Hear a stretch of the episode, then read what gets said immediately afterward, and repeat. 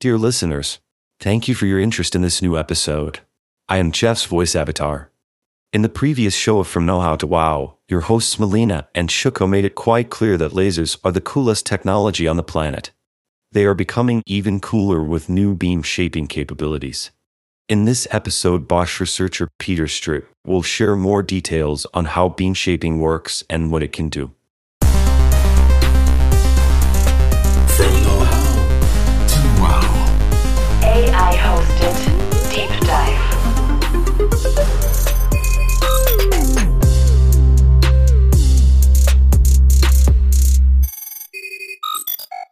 Beam shaping technology is becoming increasingly important in laser material processing.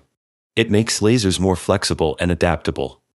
This is enabled by optical elements that deflect parts of the laser beam. There is even more to it, says Bosch researcher Peter Stritt. the so-called coherent beam combining, where we have different laser beams being combined due to their coherency. They can be actually combined to form again one uh, single beam shape, and uh, that beam shape can be changed and formed very dynamic. Most people have probably seen a laser show somewhere. Lasers paint different shapes just by moving the dot shaped beam really fast.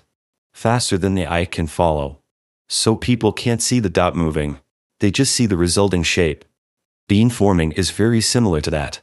We are actually doing the same thing. However, we are in another time scale. What you are talking about is the visibility for the eye, which is more in the 50 hertz up to 100 hertz region. So, if we have a fast movement of the laser beam for a laser show above 100 hertz, then we would just recognize the shape. And now, what we do in laser material processing, in order to get a good process and in order to get a steady shape, we need higher frequencies.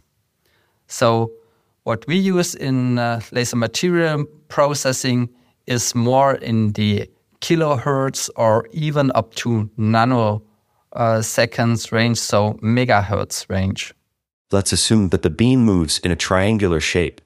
At 100 hertz, you could say that it is still a round beam forming a triangular angle. In the megahertz range, you could argue that the beam itself has a triangular shape. When is a beam defined by movement and when is a beam considered to be static? And that actually depends on the time scale. In terms of resultant heat conduction effects, at a certain speed, the dot moving along the edges of a triangle becomes indistinguishable from a static triangle. From now, it is just possible to form such a triangle, and it is our task in the research to find out whether this triangle is beneficial somehow. That's multiple questions Peter and his coworkers have to answer. One of these questions is What are interesting use cases for beam shaping lasers? Another one can be How to best tackle these use cases with beam shaping lasers. And regarding the first question, Peter has got some ideas. On uh, the one hand side, you have a certain material and want to join it to another material, so you don't have symmetry in the molten zone. Or you, on the one hand side, you have a structure which is very thin and you want to join it to a larger structure. And to melt both parts, then you would need less energy on the thin material side than on the thick material side. And to get that portion of energy into the different material shapes, you need to somehow shape the beam or at least shape the power of your laser beams. Another issue can be addressed by these new lasers the spatters. Molten material is ejected out of the weld pool. That's often a problem with the classic Gaussian beam shape. There is evaporation, and you have the formation of a so called capillary, welding capillary. And in that, the evaporation then can introduce spatters. Peter and his colleagues found out that a laser beam with an additional outer ring can help reduce those spatters. He discussed this in the previous episode. The ring stabilizes the capillary in the molten material. Peter also calls the capillary a keyhole. The ability to control the keyhole could prove even more useful. By moving that keyhole through the molten material, you can actually stir inside the melt pool. You can stir molten metal with light. Let that sink in. It's like a spoon moving through a hot soup. You actually have a better effect if you not only use one capillary or one spoon to mix your materials, it is even beneficial to use more than one spoons or several capillaries, and that is done by laser beam shaping. Doing this, of course, serves a purpose. Being able to stir a melt pool can have several advantages. This is increasingly interesting if you want to influence the melt flow during the laser welding process of different materials. Because by the movement of the laser beam, you can increase the mixture of the two materials and thereby define some certain material properties like the strength or the heat or electrical conductivity. The difficulty is to figure out which beam shape works best. The options are almost infinite. So, Peter Stritt conducts a lot of experiments. And he collaborates with an AI that ingests the experimental results to then suggest the parameters for the next experiment. We have different sensor systems which are partly used in the process and uh, partly post process to measure the quality of the laser process itself.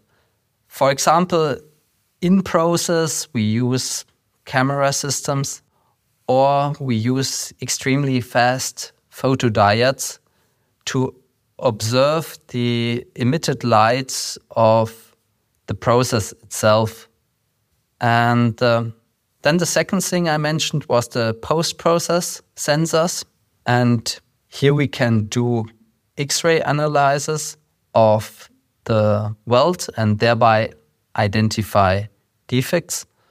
Or we even do destructive testing with the performance tests of pull tests, and we do metallurgical cross sections to observe inner material defects.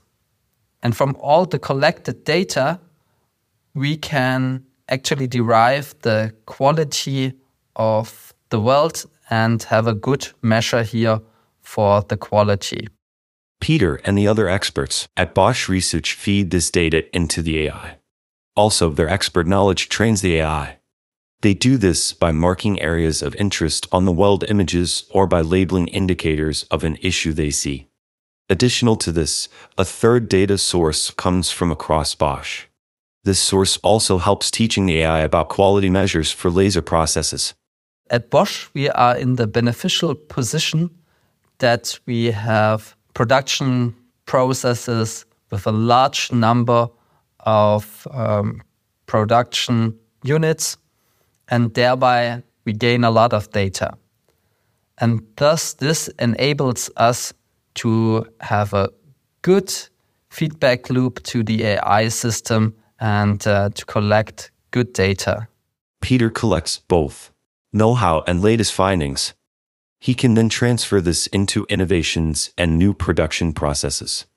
The result is new and better products for the customers simply by shaping a beam of light. I hope you learned something. And you know what? Our December episodes will be about AI enabled process automation as well. It is going to be delicious that AI helps people achieve perfect results in their kitchens. Stay curious.